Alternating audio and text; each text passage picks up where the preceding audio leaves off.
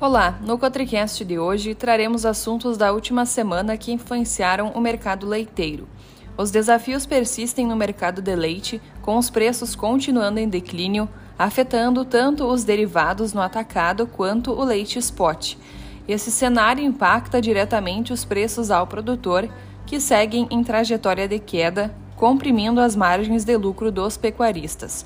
A persistência desse movimento dificulta investimentos por parte dos produtores, podendo comprometer a recuperação da produção. As importações, apesar de apresentarem um pequeno recuo em setembro em comparação com agosto, mantiveram-se em níveis elevados. Internacionalmente, houve uma leve recuperação nos preços dos derivados nos últimos leilões do GDT, indicando uma desaceleração na oferta global. As sinalizações dos conceleites para o pagamento do leite entregue em setembro apontam para um novo recuo nos preços ao produtor. O mercado lácteo enfrenta um cenário desafiador, marcado pela alta disponibilidade interna, importações elevadas, demanda fraca e uma oferta que sazonalmente aumenta.